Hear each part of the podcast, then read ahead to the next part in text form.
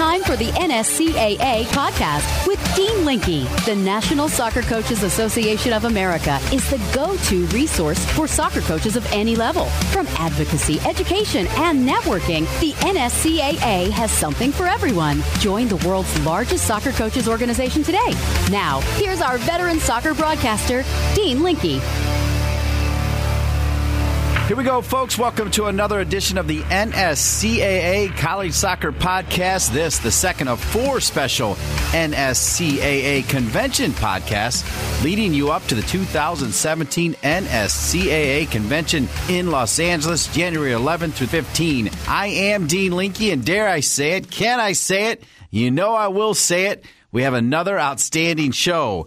We get things started with the great Sigi Schmid. He won three NCAA titles at UCLA, an MLS Cup with the Columbus Crew, and he helped build this year's MLS Cup champion Seattle Sounders.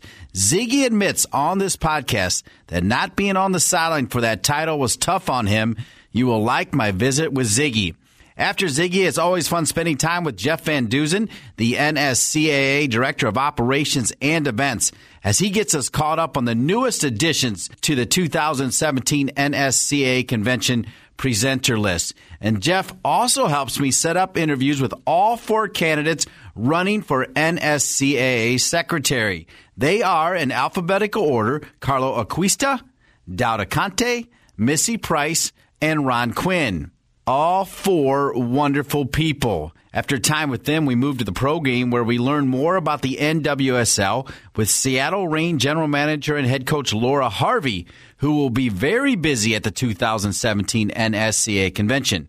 We popped to college with UCSB men's soccer coach Tim Vom Steeg, who will have a session on the Gaucho way and he has big opinions on what is needed in the college game. And finally, we wrap up looking at youth soccer with a phenomenal take from John O'Sullivan, who is the founder and president of the Changing the Game Project, an in depth look on helping parents and coaches make playing more enjoyable for everybody, but especially the kids.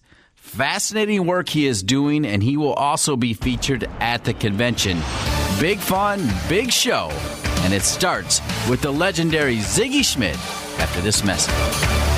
The NSCAA is 75 years strong and continues to provide quality service and benefits to soccer coaches. Whether you're a youth, high school, college, or professional coach, the NSCAA works to be a voice for you. Speaking of voice, once again, here's Dean Linke. I am Dean Linke, and welcome to the NSCAA quote convention podcast, the second of four. Last week we opened up with Brad Friedel, who's going to be in Los Angeles. Of course, Brad Friedel, everything he learned, he learned from Sigi Schmid, won a national championship in 1990 with Brad Friedel in goal. And Sigi Schmid is also going to be at the convention. He'll be part of a conversation with U.S. national team coach Bruce Arena. That'll be on Thursday. Check your schedule on Thursday for the time and place. But Bruce Arena and Sigi Schmid together, and Sigi Schmid is here now with me to open the podcast. Sigi, thanks for being with me. Dean, it's great to be with you. I don't know if Brad learned everything from me because uh, I was not a good goalkeeper. yeah, I thought I thought that was maybe a stretch, but I've been known to stretch it just a little bit. Obviously, that was one of three national championships at UCLA 85, 90, and 97. Pretty good run in Bruin land, wasn't it, Sigi? Yeah, no, it was definitely. We had a, a lot of fun there over the years and fortunate to have a lot of great players, you know, that came through the program. A lot of guys that went on to play for the U.S. and you know a few championships along the way didn't hurt. Well, you think about that '90 team, and it's you know you're going to forget people, right? Because you think about Brad Friedel and Cobi Jones and Mike Lapper and Joe Max Moore and Jorge Salcedo and Chris Henderson. I mean, like, and I'm missing some big time names, right? Yeah, you know, there's guys like Billy Thompson who played in the league for a number of years. Uh, you know, Tate Ayani was in the league for a while. Sammy George uh, played for Chicago for quite a while in the league. So there's a there's a few other guys that are definitely there it was almost unfair, right? I mean, that team. I mean, what do you do when you when you rolled out? I guess the tough choice is who's going to start, right? I don't know if it was completely unfair, but uh, you know, it certainly it certainly was uh, was fun to ha- have that talent. But you know, the thing we always look for is to try and you know find guys who who are all about playing the game. You know, who are so engaged in the game, who are so focused and we were just fortunate to get a bunch of guys together who sort of uh, all had their head in the same place and all wanted to get out there and play the game and enjoyed the game. And uh, you know, those guys are still great friends. Uh, you know, and that speaks well of the group. Well, Sigi, I consider you a friend because the time we spent together with the 1994 U.S. World Cup team, where I was the senior press officer, which I thought was awesome because here you are having this great success at UCLA, and you were able to do both, coach the the UCLA team and also be a key assistant for Bora Milutinovic. That had to be an incredible time for you. Yeah, no, it was an exciting time for me for sure, and uh, being able to do both and uh, and being allowed to do both was great. Sort of. Uh, being a head coach kept my sanity at times, you know, so I was able to go that, uh, you know, back to that. But certainly, being involved in a World Cup is something that that you'll never forget. And uh, you know, I know we have some stories from back in those days uh, which we can't all share. but uh, you know, it was uh, it was certainly a, a unique time because we were going through uncharted waters. You know, we were hosting the World Cup the first time. It was only the second time U.S. had been in the World Cup in a long time. We were going through a lot of things that people hadn't gone through before. And when you go through things the first time, it's interesting, fun, and sometimes you make some mistakes, but also you have you have cherished memories afterwards. And it was under Bora Milutinovic who I don't know if he's an enigma or I don't know if that's the right word. Maybe you've got a better word for him, but we all had to kind of learn how to process him and how to work with him. Oh, definitely. You know, Bora is. Uh, I always refer to him as the, uh, you know, for the people who are older and remember the show, he's the Columbo of soccer. uh, he makes you think he's not sure where he's going or what he's doing, and he's got every step of the way planned. And uh, you know, as I got to know him better and better over all the years, you know, I could sort of decipher the code and uh, and pull out the information that was that was really there, especially for me as a young coach. Things that I was able to use later later in my coaching. There's a lot of things that he taught me in terms of you know managing a, a group, managing expectations within the uh, administration of your team, et cetera, et cetera. And uh, those are all all little tricks of the trade. But uh, he was interesting. You know, he believed in driving the car. He thought the dashed white line was to center your car. He didn't feel that was a lane. He actually felt you could center your car that way. It was interesting. No doubt about it. And, you know, I like that you said you were able to do both. And then even during that time, you coached the U.S. under 20 team a couple times as well. And finally, the allure of Major League Soccer pulled you to the LA Galaxy.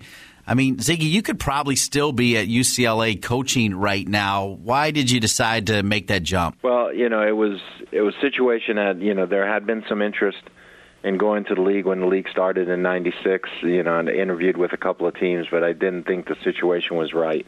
Uh, and so I declined. Uh, you know, actually turned down the Galaxy early on. I turned down San Jose early on.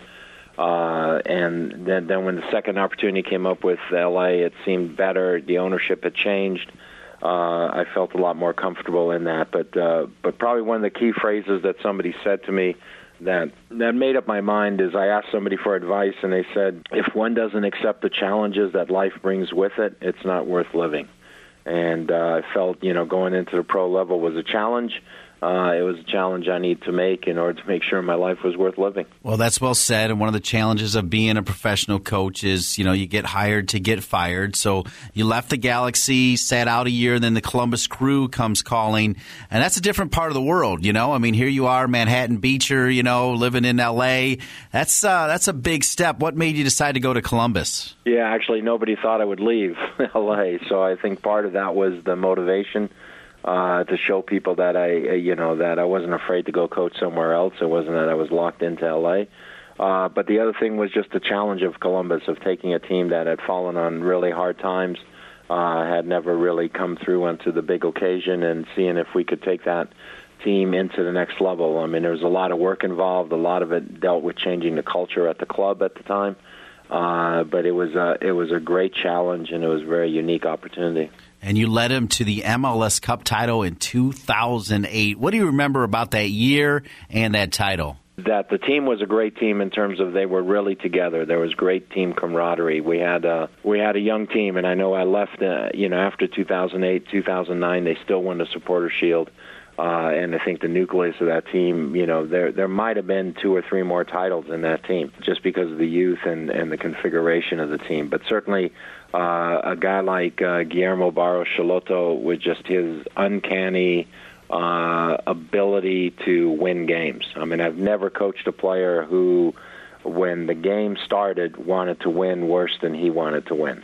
And uh, so he, and then you got Frankie Hejduk running up and down the line. Robbie Rogers had a great year for us that year as well. Uh, you know, so it was it was just a combination of a lot of good things. Okay, so you win the cup, and then Seattle calls. And did you have an inkling? Did you know that that following was going to be as ridiculous as it is? I mean, it is just mind blowing the support out there, Sigi. No, I think none of us really had the feeling of, of what was going to happen. I mean, Adrian Hanauer, who grew up there and was, you know, the main guy pushing uh, to get the team and so forth. I mean, uh, he certainly remembered his days of watching the old NASL team and wanted to bring back that uh, that uh, chemistry and and uh, and that spirit that existed then. Uh, but I know in the early years we we kept pinching ourselves and we kept saying, okay, is is this the week that they don't show up? Is this the week that they don't come? Is this the week that they don't come?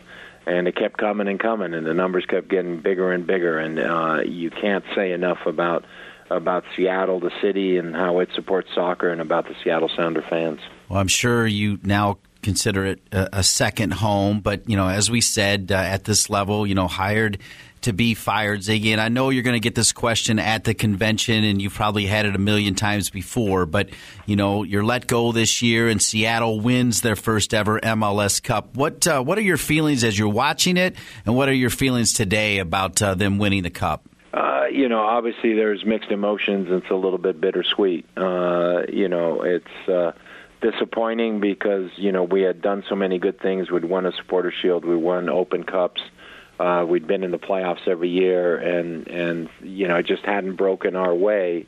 And this year, instead of Seattle having the injuries, other teams had the injuries. You know, Diaz being out, Castillo being out, Howard being out, and and the path became a little bit easier. So uh, it was sweet from the standpoint that you know the 11 that were out there in the field were were the players that you know myself and the staff had had sort of put together, and we felt that once that group was together and healthy, uh, that that group could win. Uh, and uh, so from that standpoint, it was great watching them, uh, but certainly not being on the sideline anymore. You know, it, it was a little bit tough. Yeah. Well, I appreciate your honesty there, Sigi. This interview has been fantastic. So many stories to tell, and and now moving forward, you know, obviously we all want to know what the next step is for Sigi Schmid. Maybe you'll talk about that as well, and on Thursday in that conversation with Bruce Arena and Sigi Schmid. I know you're going to have opportunities, Sigi. What can you tell us about uh, the next step for you? You know, don't really know right now. You know, sat back a little bit. Uh, you know, I've talked to a few teams. Uh, a couple situations didn't work out. A couple situations didn't feel right. Uh, you know, I'm at the stage where you know I want to go into a situation that I feel good about, uh, but my time away has certainly uh, uh, relit uh, the fire. If the fire was at all uh, starting to go out, which I don't think it was, I mean it's definitely burning brightly now. Uh, and so my desire to get back on the field and coach, uh, I I still enjoy that part of it uh, being a GM or something like that would be enjoyable. I'm not saying it wouldn't be enjoyable, but it would be different. And uh, right now, you know, I hope there's a, another opportunity that comes along to coach because I still feel uh, I've got things to give the game. Well, whether as a college coach, a U.S. soccer coach, or a Major League Soccer coach, you know all about the NSCAA convention because you're there every year, either for work with uh, the MLS draft or like this time around, part of a conversation with Bruce Arena presented by Fox Sports. So clearly, you know all about this convention and the NSCAA. No, definitely. I mean, I think my first NSCAA convention was in '83. I think it was down in Orlando, Florida, and it didn't seem like there were a lot of people there. So it's certainly uh, grown immensely. And uh, you know, I've been there. I think there's only a couple of years that I missed when I was with the national team, and we had camps or something where I couldn't get there. Uh, but uh, other than that, you know, it's something that's always enjoyable. You see old friends, uh, but it's also the opportunity to, you know, to observe and see things and And every time you watch a training session or every time you listen to somebody speak, uh, there's something maybe that sticks with you and that you walk away with, and it's all those experiences uh, and those additions that you can make to your repertoire uh, that help improve you as a coach and, and improve you as an individual. So, so the convention for me was always a great thing. There were a lot of great guys I heard speak there uh, and uh, and obviously seeing uh, seeing friends and making new friends is something that's great as well. Well, speaking of friends, we know you're friends with Jurgen Klinsmann. We know you're friends with Bruce Arena. You're going to be sitting with him at the convention. Was it the right time to make a change? And any advice for Bruce Arena as he tries to make sure the USA does qualify for the World Cup? Yeah, that's you know I'm I'm not paid uh, at that pay grade to make that decision, but uh, you know, obviously Jurgen is a friend. Uh, you know, we're both from a similar part of Germany, and we're very we're very candid with each other and very honest with each other. Bruce has uh, has grown to be a friend over our years of being colleagues and, and competing against each other as well. Uh, I think they're both very very good coaches. They're both a little bit different. Uh, every coach is a little bit different. Uh, you know, that's just the nature of the business. You know, for whatever reason, you know, the decision was made that you know it was time to make a change. I know Bruce is very good at at putting putting the pieces of the puzzle together. Uh, so we'll see how he puts those pieces uh, of the puzzle together. But Jurgen was also very good at uh, being able to discover and, and add some players, you know, to the national team group uh, that maybe would have gone uh, gone unnoticed or undiscovered. You know, whether it's a Fabian Johnson or whether it's a uh, Christian Pulisic, uh, you know, giving him the opportunity early on. So, so they each have strengths, and uh, you know, I think it's an exciting time for U.S. soccer. The most important thing is that we qualify for the World Cup. Outstanding interview, Sigi Schmid. Sigi, I always enjoyed seeing you in Columbus. To, calling Big Ten Network games. You came over to watch the Ohio State Buckeyes, and I know you're friends with John Bluem as well. And I know that uh, you'll be back on a sideline soon. One of the greatest coaches ever in the history of U.S. Sigi Schmid. Sigi, gosh, what a great interview! What a great way to kick off this podcast. I really enjoyed it. Hope you did. I did as well. Thanks very much, Dean. I appreciate being on. Happy New Year to Sigi Schmid. We'll be back with Jeff Van Duzen and all four candidates running for secretary of the NSCAA. When you join the National Soccer Coaches Association of America, you join a community who live and breathe the beautiful game just like you do. You join a network of individuals who share many of the same issues, concerns, and questions as you. The NSCAA is dedicated to serving coaches at every level of the game in a number of ways through advocacy, education, and service. Be a part of the coaching community. Learn more and join at nscaa.com. What a great way to start this special NSCAA convention podcast. Sigi Schmid, a legend indeed. He's so excited to be at the convention.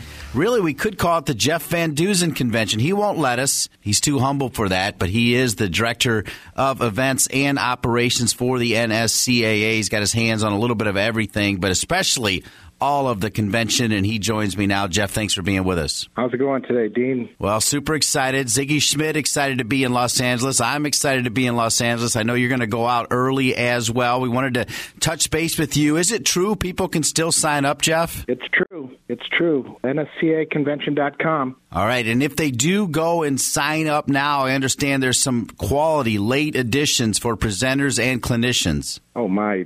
Dean, uh, that's an understatement there. If I can just read off a few here to you. April Heinrichs is going to, A, sit on a panel, and this panel is specifically on the role of academies in developing female players in the United States. The panelists are April Heinrichs, Anson Dorrance, Christian Lavers. What an amazing panel that's going to be, a- analyzing the roles of academies in the United States female development. She's also going to do a, a field session with some of her other national team coaches. We've got Mark Parson, who is the NWSL Coach of the Year. He's doing a spotlight session. Jozy Altidore is going to come in and, and do a spotlight session. Don Garber, commissioner of the MLS, will be doing a spotlight session. Hope Powell, who was the former England manager on the women's side. Chris Klein, Brad Friedel, as you know, Sigi, Bruce Arena, Jurgen Klinsmann. Tim Howard's getting our honorary All America award. Julie Foudy is speaking. And then there's uh, Gia, who was with Man City, the German Federation, Hansi Flick, who was an assistant coach when they won the World Cup, French Federation, Scottish Federation, Croatian Federation, you name it, it's here. All right, another thing we're doing today, in fact, right after this interview with you, is we are going to interview all four candidates for secretary of the NSCAA. Lesle Gallimore, who was on last week, really pushed the idea along with you, Jeff, as you also have your hand on that. All four candidates for secretary will answer the same questions. That's pretty exciting. This is an amazing opportunity for the members of the NSCA to get involved and decide who is going to be one of our next leaders. The person that's going to be the secretary will then rise through the ranks of vice president and then president and then immediate past president. And this person is going to be one of my, nine members of the board of directors that are going to make strategic decisions for our membership. All have a very diverse background, parts of the country, levels of the game, experiences with the game. And so I, I think we've got an excellent slate of candidates. Yeah, and you'll hear from all four of them right after Jeff Van Duzen's interview here. Jeff, one more time, knowing that uh, we're down the stretch here, and obviously it's in Los Angeles. Why did uh, the NSCA decide to go to LA? It's important for us to really stretch across the country and make sure that we are hitting all members and making sure that each section of the country is, is able to attend this unbelievable event. It's great for the NSCA brand. It's great for coaches to take and be involved and network and learn and do business at the event with the exhibits. You know, the important thing with the convention is it is five days of eat, sleep, drink, talk, walk, soccer. LA is the forecast is looking amazing. We're excited to take the show to the West Coast. And we're excited to have you on the show. Jeff Van Duzen, the NSCA Director of Operations and Events. Thanks so much for helping us kick off the show right after Sigi Schmid. You're the man doing it all, running it all with a great team. We will see you in LA. Thanks for being with us. Thanks, Dean. We'll see you in Los Angeles. The 2017 NSCAA convention will be unlike any before, taking over the downtown Los Angeles Convention Center January 11th through 15th. Network with over 11,000 peers at one of the education sessions, the extensive exhibit hall, or one of many social functions, including the college coaches reception and the All American Luncheon. With more space and unique experiences, you won't want to miss out on the largest gathering of soccer coaches and administrators in the world. Register today at nscaa.com. Great start to the program with Sigi Schmid and the NSCAA's Director of Operations and Events, Jeff Van Duzen. Now, Jeff ended with the news that we will now get to know all four men and women that are running for Secretary of the NSCAA. I thought Jeff did a great job talking about what that path means, moving to a vice president role and then president and past president while serving on the NSCAA board. And let's face it, good or bad, we all know in today's world and today's America how important it is to make your voice heard, to vote. With that, here's how we set up this portion of the NSCA podcast. We have four wonderful people running for this post. They are in alphabetical order Carlo Acquista, Daouda Kante, Missy Price, and Ron Quinn. Their bios can be found by going to nscaa.com and finding the elections button at the top of the page. We felt that it was important that you find their bio information there and not have me break down their bios for fear of any unintended bias because this is your choice and it is an important one. All four candidates will have an opening introduction of themselves. Then they will be asked the same four questions. One, what made you decide to run for secretary of the NSCAA? Two, what is the biggest strength you bring to the organization? Three, if you can do one thing immediately for the NSCAA, what would it be? And finally, four, what part of the NSCAA membership do you relate to the most? All four candidates answered all four questions, and you can hear them now once again in alphabetical order. And we start with Carlo Acquista. My name is Carlo Acquista. I coach at Adelphi University. I'm also senior assistant athletic director there. I've been part of the Advocacy Council for the past year. I was the national chair for the Glenn Myernick Assistant Coach of the Year Award. I'm also the college representative for the membership groups. That's a little bit about me on the NSCA side. A little bit more about me, you know, uh, from a kid growing up in New York. Been part of a lot of different committees, a lot of different awards in New York. I love to bring change to organizations.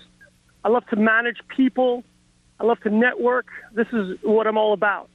I love meeting new people. And I would love to be part of the NSCA on a bigger scale to make this happen.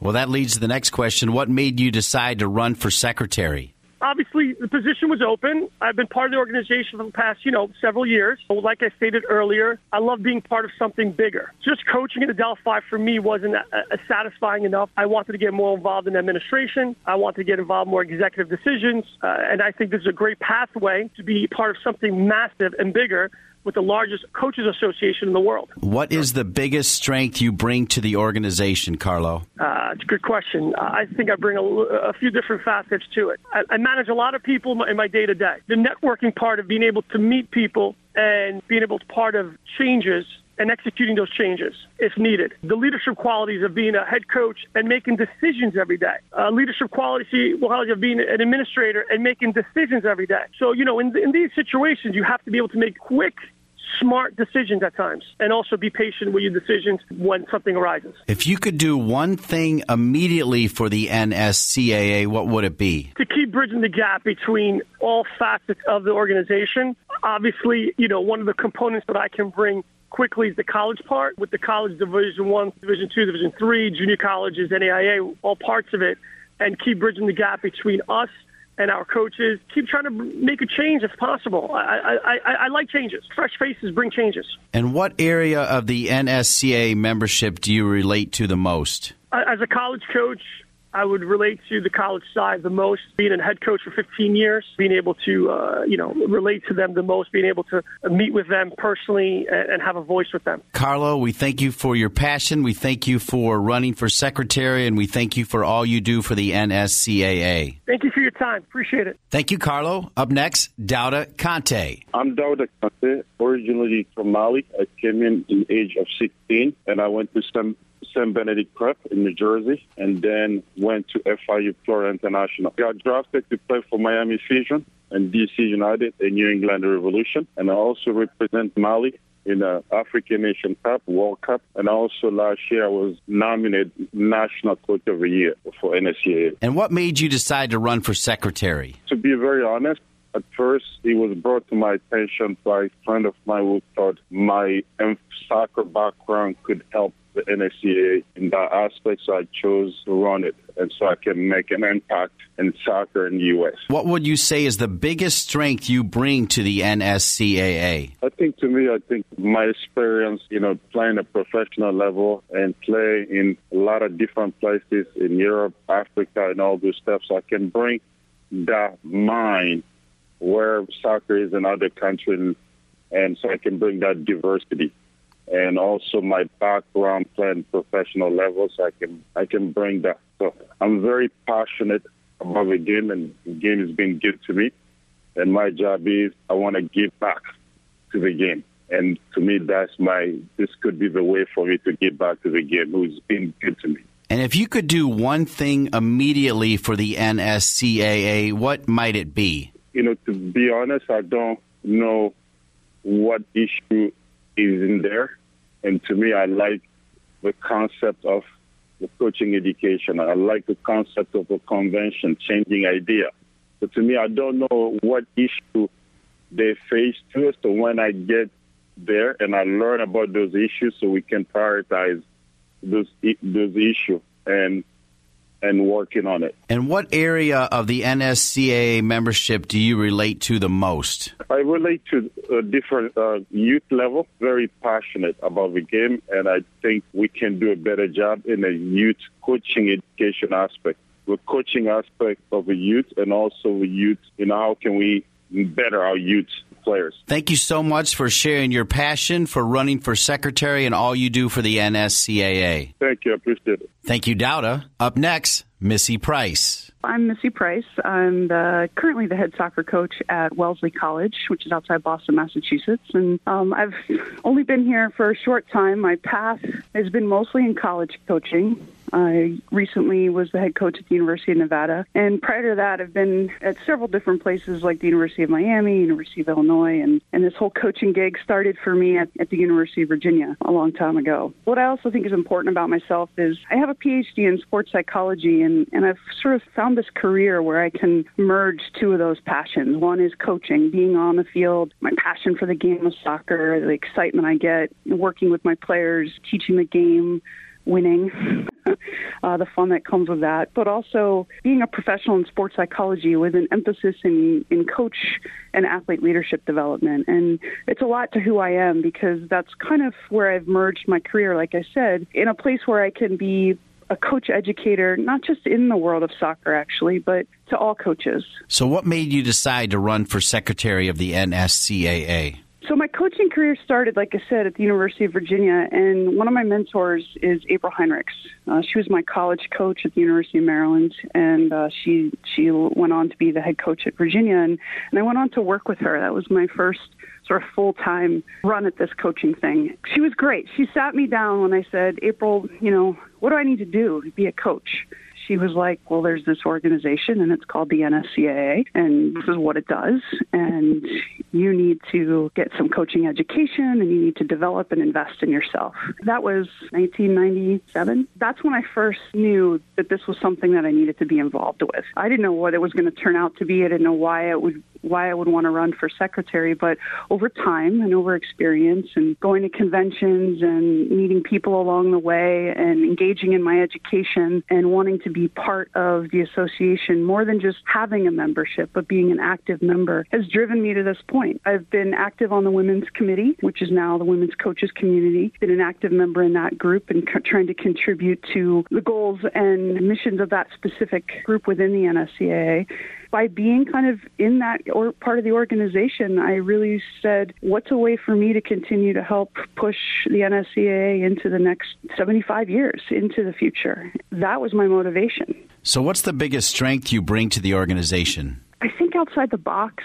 I have the ability to kind of listen and take in information from all different groups of people and kind of say, wait a second, how can we all achieve the goals that we want to achieve? How can we we all come to a consensus and problem solve this? I think I'm pretty good with ideas and consensus and bringing groups together and, and thinking about solutions, thinking about adva- advancements, thinking about how can we do this differently.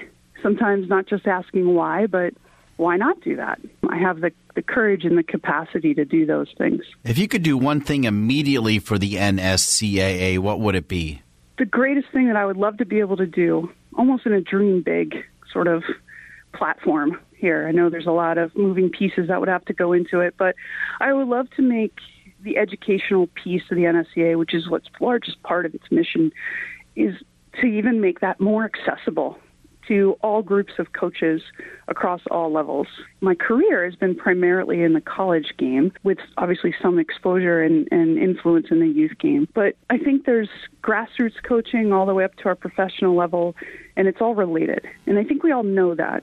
And so, how can we make educational opportunities in their simplest form to their most complex more accessible, more engaging, and more readily available to all of our members, whether that's those that financially couldn't afford it uh, or have time constraints around attending courses. Um, so it's coming up with an answer or solution or a, uh, an access point in order to expand the educational opportunities for our membership. And what area of the NSCA membership do you relate to the most? Um, I think I relate mostly to the college area in that that's been where I have spent most of my career. What I love about the college aspect is that you're connected to the youth game in so many ways, and not just through recruiting. Doing, you know, whether it's local clinics in your your town or your city, or working for your state organization in some way, shape, or form, assisting with all sorts of levels of, again, grassroots uh, up to club and other aspects of the youth game. So for me,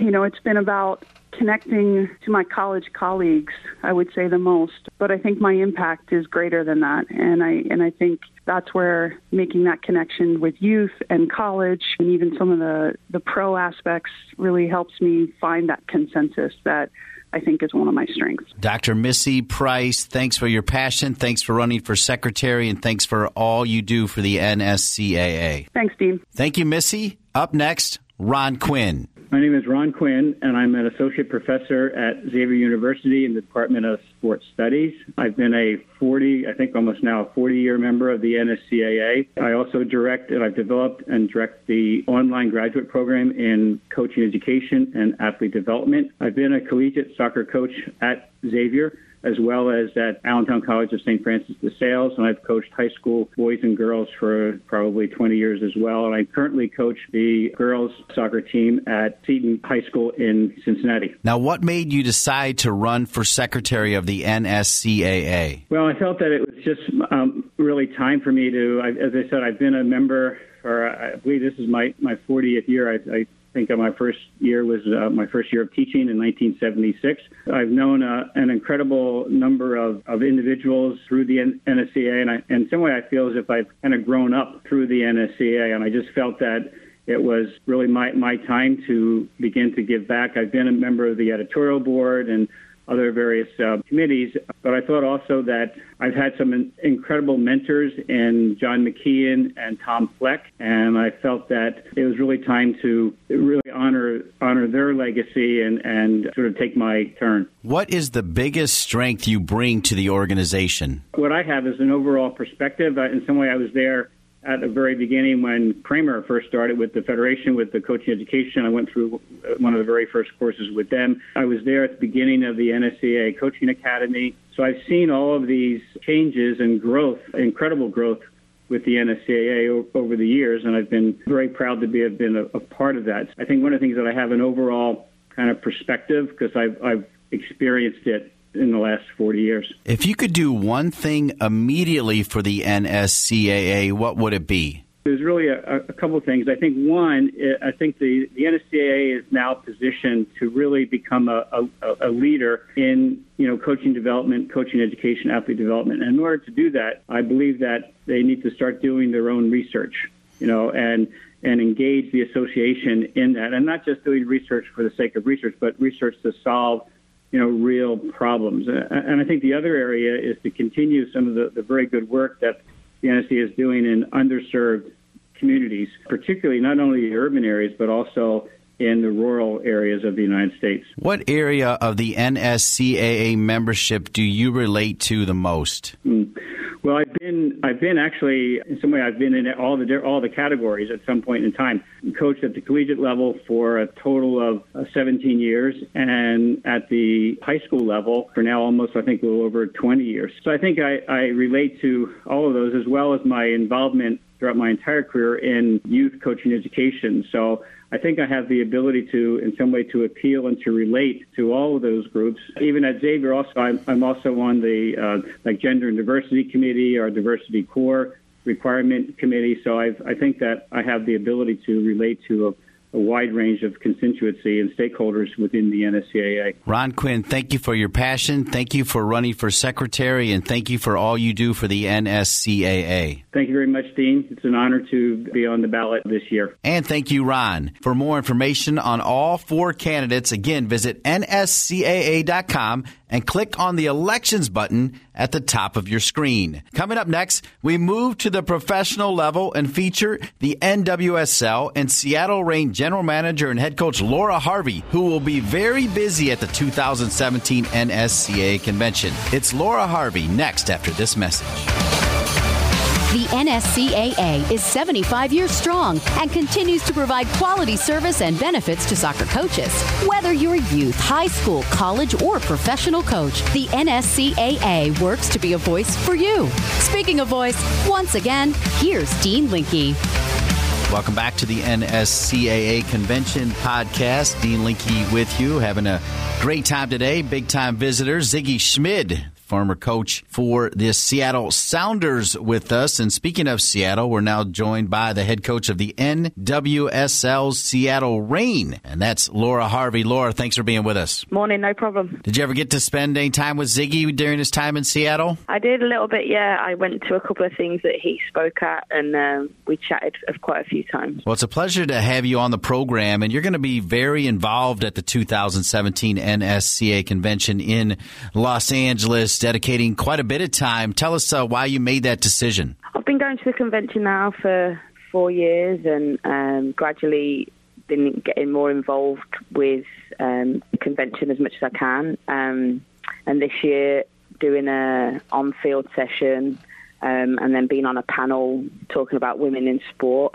um, and then also uh, talking with the under 30 program. So yeah, I'm really looking forward to it. I think it's a great event. Um, I think it's something that is unique to the states in regards to how big it is. Um, but there's no there's no secret of its success because it attracts such great uh, presenters. Um, and then obviously anyone who goes and buys a ticket and gets to go and watch, I think will learn a lot. You're hearing the wonderful accent of Laura Harvey, head coach of the Seattle Reign of NWSL. Had a great career at England, U17, U19, U23, and then managed at Birmingham City and then Arsenal before coming over to the NWSL. And, you know, with Seattle Reign, I mean, you've just got an extension through 2020, so clearly they love your work. You're also the general manager. Talk about uh, the status right now of NWSL. How are you feeling about things?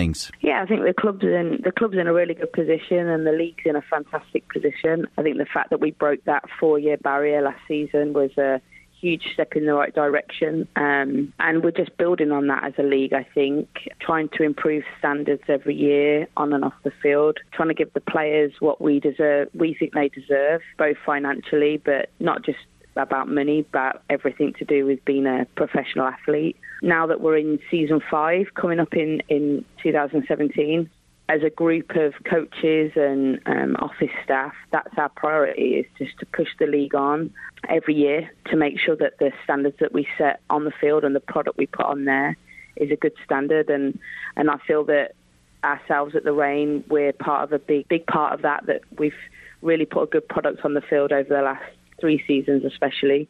Um, and we want to keep doing that in 2017. Yeah, the product's amazing, and one of the ways to keep it amazing is to also attract the best players from across the pond. That's got to be an important mm-hmm. mission as well, right, Laura? Yeah, I mean every club has different a different strategy when it comes to recruiting players. Um, that's definitely a strategy that I've used at the Reign is trying to go overseas and have a look at what players I think can fit the American style and fit this league and, and be successful here. And, and the players that we've brought over have been have been that they've been successful. They've changed the dynamic of our team.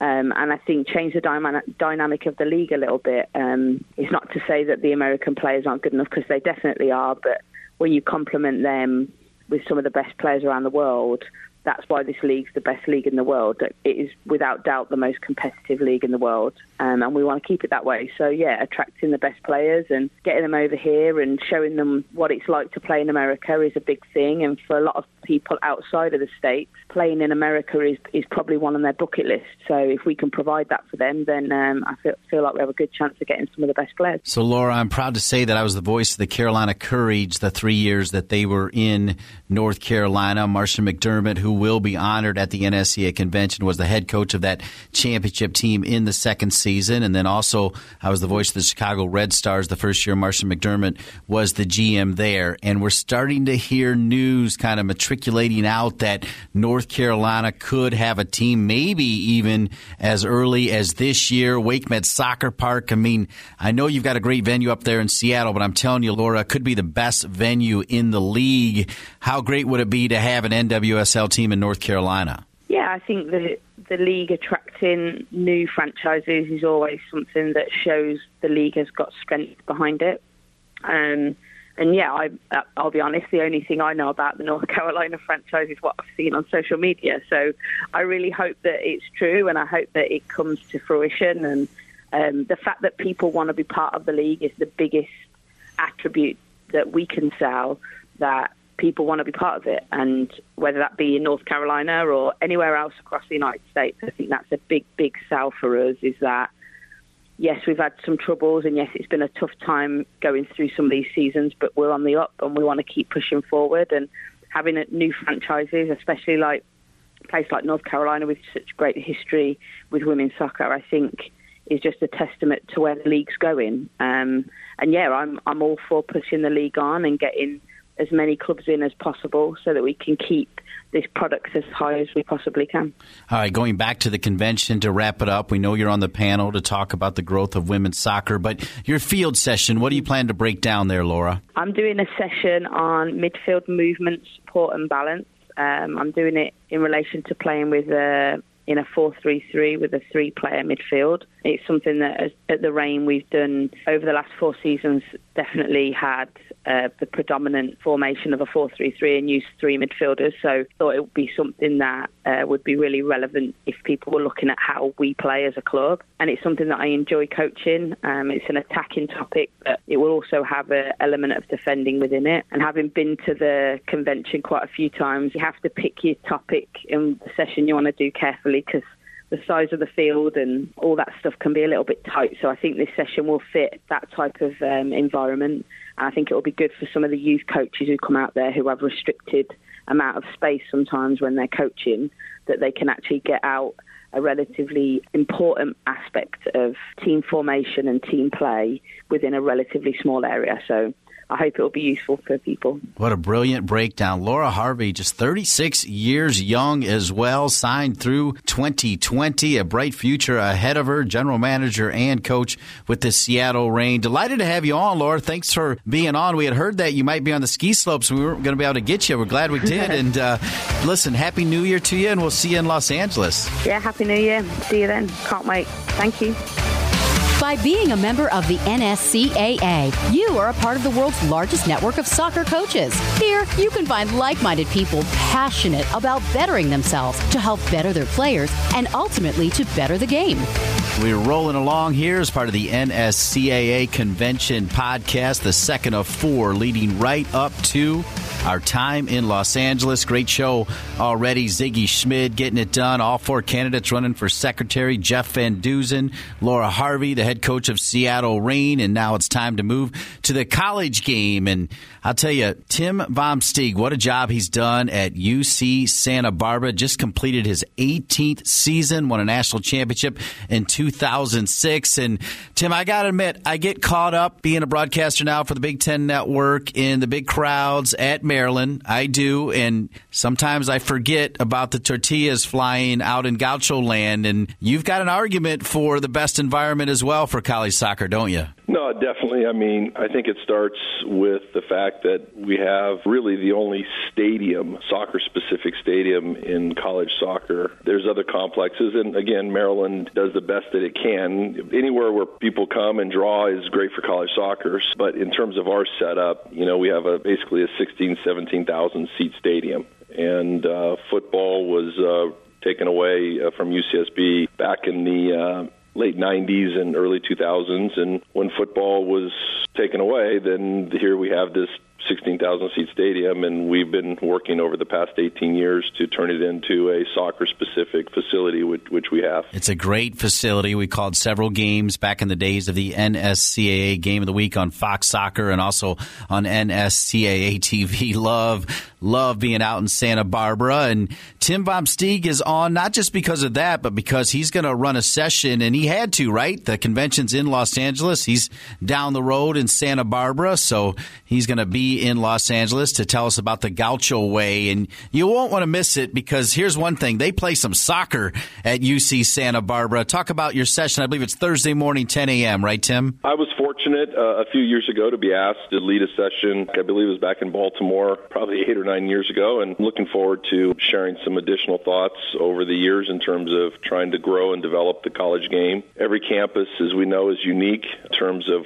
what they have to offer and their commitment, ability to get into the community. I think our success at UCSB and what I kind of spoke about eight or nine years ago was developing the Gaucho program or soccer program through grassroots. Done a very good job of that, obviously, in in terms of our attendance. I think we've also worked really hard to develop what we would call rivalry games. You know, the game against Cal Poly is, is exceptional. We, we've now developed a, a nice you know, kind of relationship in terms of the UCLA game. So we, we've done certain things, but I think what's interesting for me, you know, talking about where where everything goes. College soccer is in a big state of change, in my opinion, and I think we have to work even more. We have to work even harder at keeping ourselves relevant. And obviously, when people come to your games, when when your event is on TV, it, people automatically assume that you know it's important and relevant. And I think we are really trying to fight for ourselves here in college soccer, trying to carve out that niche, uh, which we had for a long time, but I think has really been encroached on in terms of the way that the whole pro game's gone and, and youth soccer has gone. A big part of my conversation is how we've looked at the changing environment and what we can do at UC Santa Barbara to help college soccer.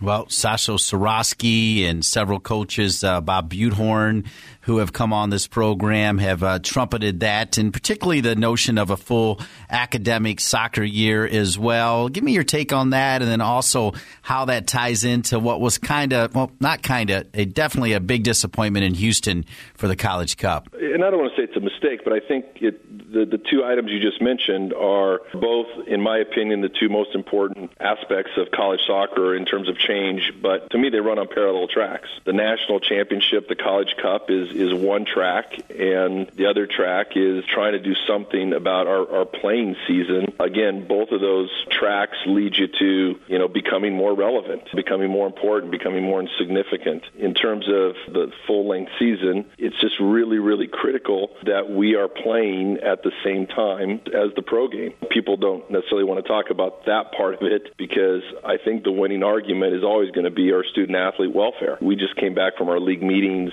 uh, last week week, uh, Big West League meetings, and you know we voted to make some changes to our schedule because we were playing our 10 conference games in 28 days. And we all know conference games are, are just wars out there. You get done playing 28 conf, you know 28 days, you play 10 conference games. Our, our teams are just done. Our players are beat up, they're tired, they're hurt the idea of being able to expand the season, be able to give our athletes the opportunity to, to actually train and practice and get ready and, and get ready for a big game on Saturday and that can really only happen if we're able to expand the season. Right now, obviously, as everybody knows, we're stuck in a calendar, school calendar setup where you know we start when school starts in the fall and we have to end before Christmas. And when you're stuck to that calendar, of which the last six weeks are pretty much covered in snow, you're limited. That's obviously a, a big push for us, being able to expand the season and, and, and improve our game. The, the second part you mentioned is the one I'm actually you know, obviously really passionate about. 2010, we hosted the College Cup here at UCSB. I thought it was a great event. I thought it went very well.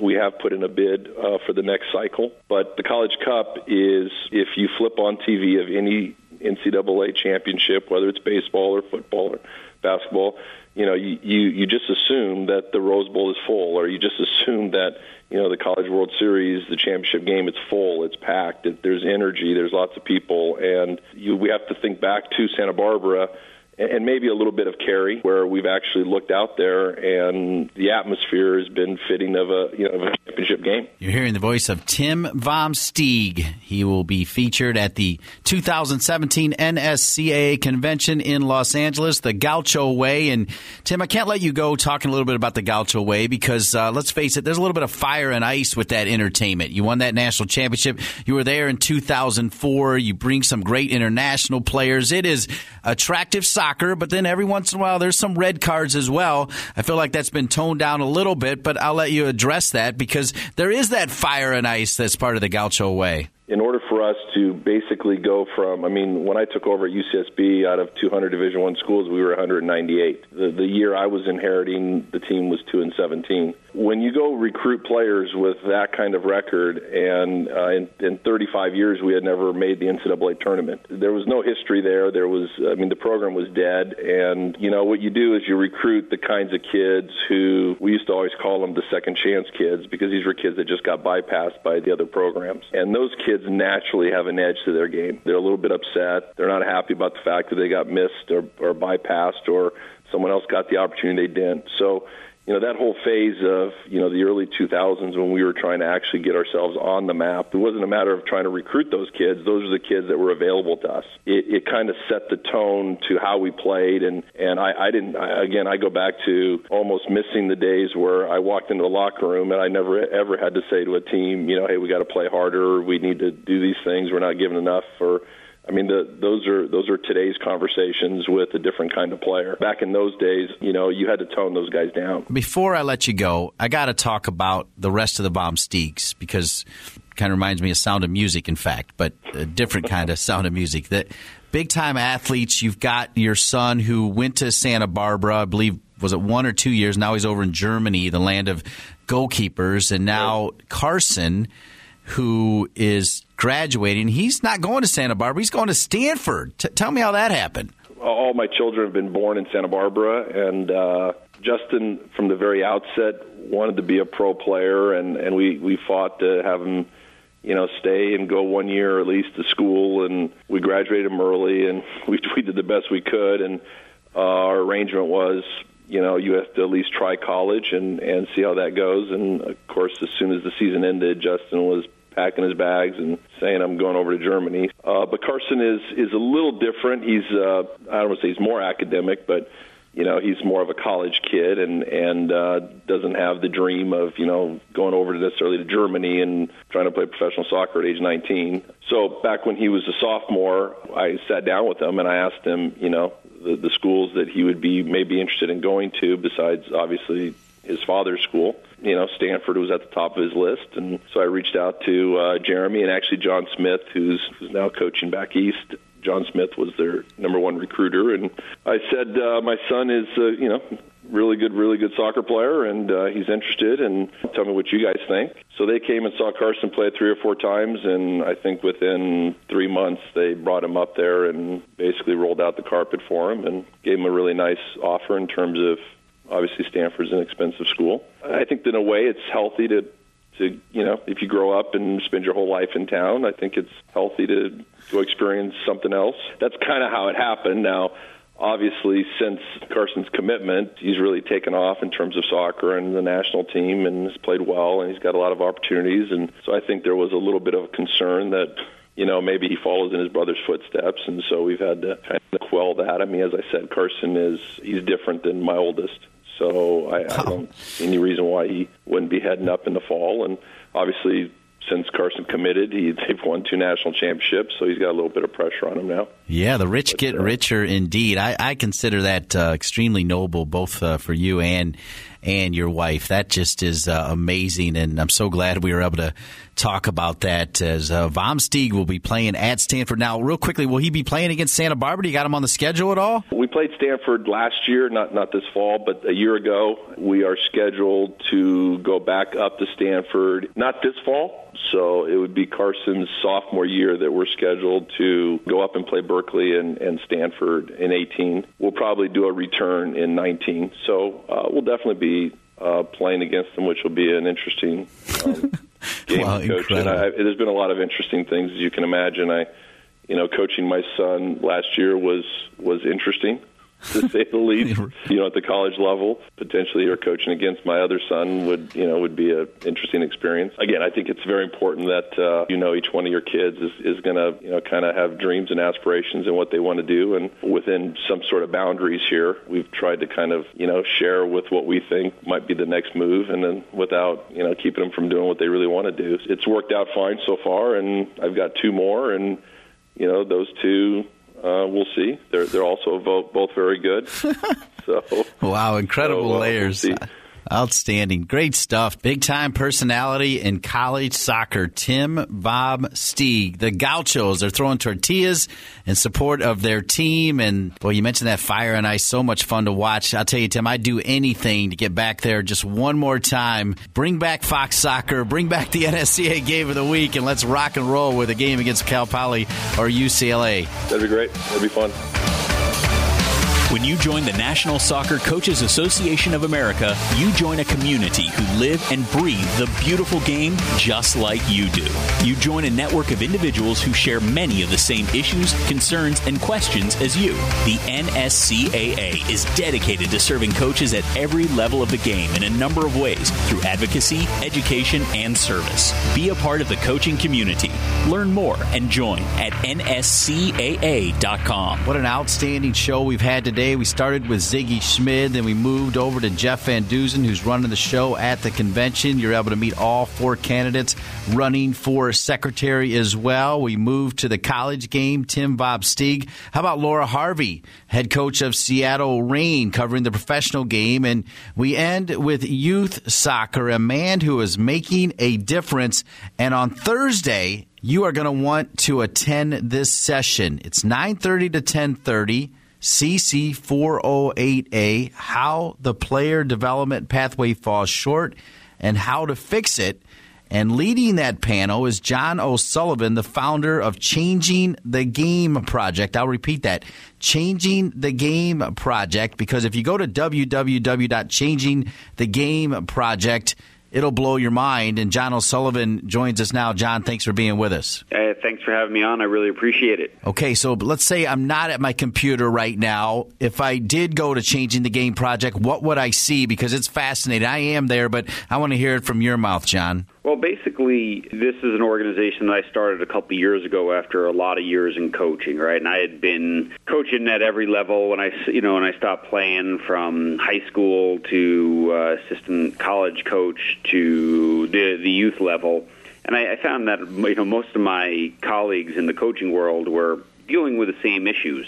Uh, you know, helping to engage parents so that the parents help their teams out, and then also, you know, how do we mentor and how do we bring through young coaches and, and get our coaches to buy into the big picture? And everyone was complaining about the same issues, but no one was doing anything about them, and so that was kind of how the Change the Game project was born. And now we have a team of speakers. Three of us will actually be speaking at the convention, and we travel all around the world doing parent education, coach education um, helping boards of directors and, and youth sports organizations across many sports just re- really tweak their mission a little bit and, and and, and, do what they do better. The mission of the Changing the Game project is to ensure that we return youth sports to our children and put the quote play back in play ball.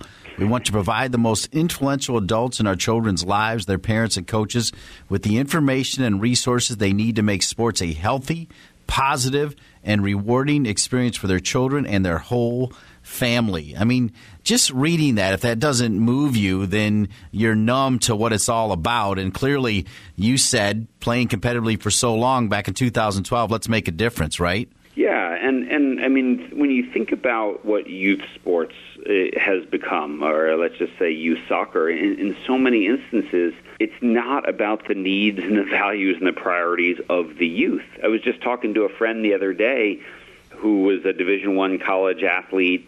You know, was telling me about his his 2007 daughter, right? So nine year old daughter who he's like she's played more soccer in a row the last two years than I ever did, and and you know he was an all conference Division One soccer player, you know, and and it's just crazy. And he lives in a part of the country where he's like, you know, and it, this is just what everyone does. And the coach asked me, hey, if um, you know, what, what can I do to make this experience better? And he's like, maybe just schedule a little bit less. Like my daughter loves the team, but you know she's eight she's nine and she hasn't had a had a break you know i had another coaching friend who had a team that age an eight year old team um, who tried to give his team a month off, and his coaching director told him they've already had two weeks off. We have to get back to work, and the kids are eight, and it's crazy, you know. It's crazy. When you go to changingthegameproject.com, it is the one-stop shopping site for the latest and greatest information, research, and best practices regarding high performance, motivation, long term athletic development, fitness, nutrition, college recruiting, and more. Here you will find resources, training, videos, and books that can help you become the best parent or coach a kid could ever ask for. It will help ensure that you do your part to make youth sports a wonderfully positive part of your child's physical, social, and cognitive education. Now, on Thursday at the convention, you, along with Eric Imler, who's been on this podcast already, Todd Beane, the founder of the TOVO Academy in Barcelona, Brett Jacobs, head coach at Clark College, and Amanda Cromwell, who's also been with us before, the head women's coach at UCLA. What do you want to get done in that one hour? Because just like this interview, that's not enough time, is Right, exactly. I think we need about three hours for that panel. You know, the all of us on that panel, you know, what we what we decided to discuss was basically looking at ages and stages of player development in, in this country. So starting with uh, a guy like Todd Beane, who's the son-in-law of Johan Cruyff, and and helped found the Cruyff Institute, and is now working in Barcelona. And and, and what do they do differently in Spain, where they can just produce so many top world-class players? And looking at the youngest ages, working with a guy like Eric Imler, who was in residency with the U17s, and are the kids that age? Are they, are they well prepared? you know, to, to enter that environment and, and, and what can we do with players at that age? Working with a guy like Brett Jacobs, who, you know, won an MLS Cup with Colorado as an assistant in a couple of PDL championships and now is a college coach and, and, you know, talking with him about, you know, that sort of 17 to 23 year old age group. Sometimes we write players off, you know, if they're not showing it then, but yet, yet, you know, we are you know, there's so much development that can be done at those ages. Um, and, you know, and then we got you know Amanda Cromwell as well, the head women's coach at UCLA, who's going to be on the panel and basically talking about all this from the women's side as well. So in an hour, we're going to try to cram in everything that we see from the beginning stages of kids all the way through you know 23, 24. And, and what we can do as coaches on the player development pathway to ensure that we're not just focusing on the talent that shouts and screams, but what about the talent that whispers? How do we make sure we don't miss kids? How do we create environments that create the right type of players and all that sort of stuff? So it's a really exciting panel, yeah. And I wish we, I wish we had multiple hours. On your website, it says your children need your help, and we will teach you how. How do you do that? Well, you know, I, I think everyone needs something differently, and one of the ways that we really do that is I teach a lot of things, you know, through through analogy, and, and so we, we say sort of if it's not okay here, why is it okay here? yeah, and and and I think I think that's something that I think a lot of people resonate with. I, I like to show a video of of my daughter at her first piano recital when she's seven years old, and she's playing and she makes a mistake. And, and you know I'll turn to an audience and say, now, how many of you were expecting her piano teacher to start yelling at her, or the parents watching the recital to start going, oh, what's going on there? Uh, come on, Maggie, you're ruining the recital. And of course, everyone laughs and giggles, and, it, and then I compare it to the sideline of a seven-year-old soccer game where every kid's being told, "Run here, kick it, pass it, shoot," you know. And I'm like, you know, that why do we think that's not helping? so, looking at your background, you were a star player at Fordham, then you played professionally at Wilmington. You started out in high school, ironically, at Cardinal Gibbons High School, where my son is a junior, making this world even smaller. Then you went on to coach at the University of Vermont before jumping into the world of youth club soccer, where you were a director of coaching and eventually the executive director at the Oregon Rush Club. You now live in Oregon, and clearly in 2012, you said, hang on. I'm going to change the game. I'm going to start this changing the game project. How's the progress been? Well, we've grown really fast. I mean, our you know our our website gets about five million page views a year now, um, and just the amount of organizations that are bringing in our speakers to work with their clubs or their schools has just gone through the roof. And and again, it's not just an American or a North American thing. I mean, I'm going to Singapore in, in February, and been in England. I've been in Ireland. Uh, so it, it's it's something that I think a lot of countries across many sports are, are, are dealing with, and I think you know from day one, my goal was can we become a trusted resource, uh, a resource that it wasn't just the information that we were putting out and that we were writing. And when we write blogs, you know, we link to research and stuff. So it's not just, you know, it might be our opinion, but it's based on this research. So go ahead, look up the research. We, we try to find lots of other good information as well. So, you know, you take a guy like Eric Imler, who writes a great blog at Can't Pass, Can't Play, or Skye Bruce at soccerparenting.com we, we share their stuff too because they're out there doing great work, and we just wanted to be this trusted hub for for for good information. And it, so that's really, really, I, I think worked out well because I think a lot of parents and a lot of coaches can come back to our site and say, okay, I need some information on this. Aha. Uh-huh. There's an article about it. There's some research links about it. So if they have a meeting with their coach, or, or if they if a coach has a meeting with a coaching director and says, "Hey, I'm trying to do things this this way, and, and here's why I believe this is right," um, you know, they they have something to stand on. John O'Sullivan, the founder and CEO of the Changing the Game Project. The website is changingthegameproject.com. Wrapping it up, kind of going back to the original question when you think about changing the game project in just one or two sentences, what are we really trying to change, John?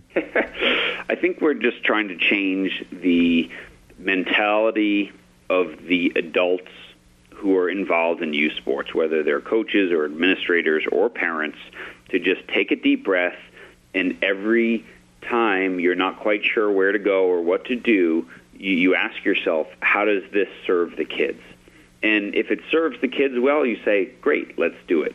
But if you can't figure out the answer to how does this serve the kids, then maybe it's something that you shouldn't be doing. Well, I love that answer, and I, I have fun now a little bit. Uh, my oldest son was a heck of a basketball player, and I realized his senior year when he was, uh, you know, after nine years of AAU basketball and kind of trying to find the right high school to continue uh, that push, uh, that it really was, you know, all about me and watching my son and he didn't really enjoy it as much. And and that's that's not good right john? Yeah and and i mean you many parents come to that realization and and you know the sadly you know we had many people who saw what Earl Woods did for Tiger and said, I'm going to do that for my kid. But for every Tiger, there's tens of thousands of kids who hate golf. Um, and so I think it's just as parents really helping our kids find the things that they're passionate about instead of trying to tell them what they should be passionate about and, and then supporting them in their journey because ultimately, you know, well, what's our job as a parent? Help our kids fall in love with the game. Just like, you know, many of us fell in love with soccer. If I can help my kids fall in love with the game as much as I did, then they're going to play it enough and practice enough to actually be good at it. But if I don't do that, if they don't truly love it deep down, they'll never put in the time and effort and energy to, to actually be any good at it. So, so I focus on the love first, and then the, when I coach young kids, it's the same thing. You know, make them fans, make them love the game, help them follow the game around the world, find some heroes, find some role models, and, and I feel like that's my job. What a great way to end this special NSCA convention podcast number two of four. John O'Sullivan, founder and CEO of Changing the Game Project.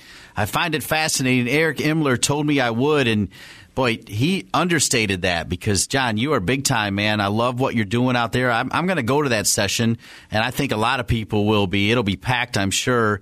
Listen, congrats on what you're doing. This is really, really cool. Thank you. I really appreciate you having me on, and I appreciate the uh, NSCA for bringing me back out to LA for the convention because it's such a great crowd and it's just a wonderful room. And for me, I, I, I love the conventions because I learn so much. I, I sit in the back of, of, of many a room and ask questions and, and learn from all the attendees and all the great speakers. So I can't wait. I look forward to this every year. A plus, John O'Sullivan. Happy New Year to you. We'll see you in L.A. We'll see you soon. And we'll see all of you as well. I want to thank all of our guests Sigi Schmid, the legendary soccer coach, Jeff Van Duzen, the director for the NSCA events and operations. All four candidates running for secretary of the NSCAA. All four brilliant people. Laura Harvey, head coach and general manager of the Seattle Reign of NWSL. Tim Vom Steeg, the head coach of the UC Santa Barbara men's soccer team. And of course, John O'Sullivan. For Lynn Berling Manuel, Sean Chevrolet, and everybody at the NSCAA, I'm Dean Linke. We'll see you next week for more NSCAA convention talk right here on the NSCAA podcast. When you join the National Soccer Coaches Association of America, you join a community who live and breathe the beautiful game just like you do. You join a network of individuals who share many of the same issues, concerns, and questions as you. The NSCAA is dedicated to serving coaches at every level of the game in a number of ways through advocacy, education, and service. Be a part of the coaching community. Learn more and join at nscaa.com.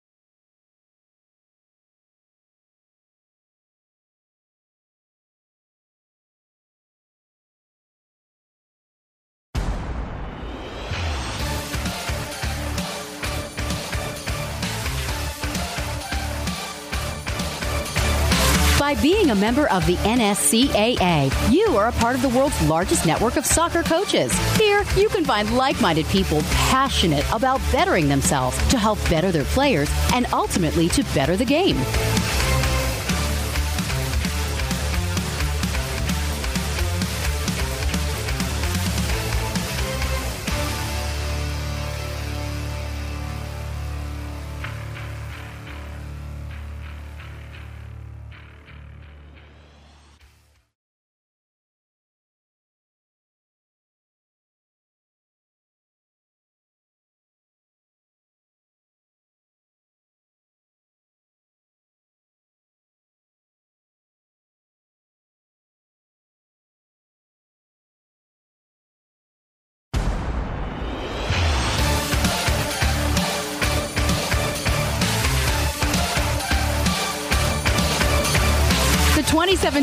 NSCAA convention will be unlike any before, taking over the downtown Los Angeles Convention Center January 11th through 15th. Network with over 11,000 peers at one of the education sessions, the extensive exhibit hall, or one of many social functions, including the college coaches reception and the All American Luncheon. With more space and unique experiences, you won't want to miss out on the largest gathering of soccer coaches and administrators in the world. Register today at nscaa.com.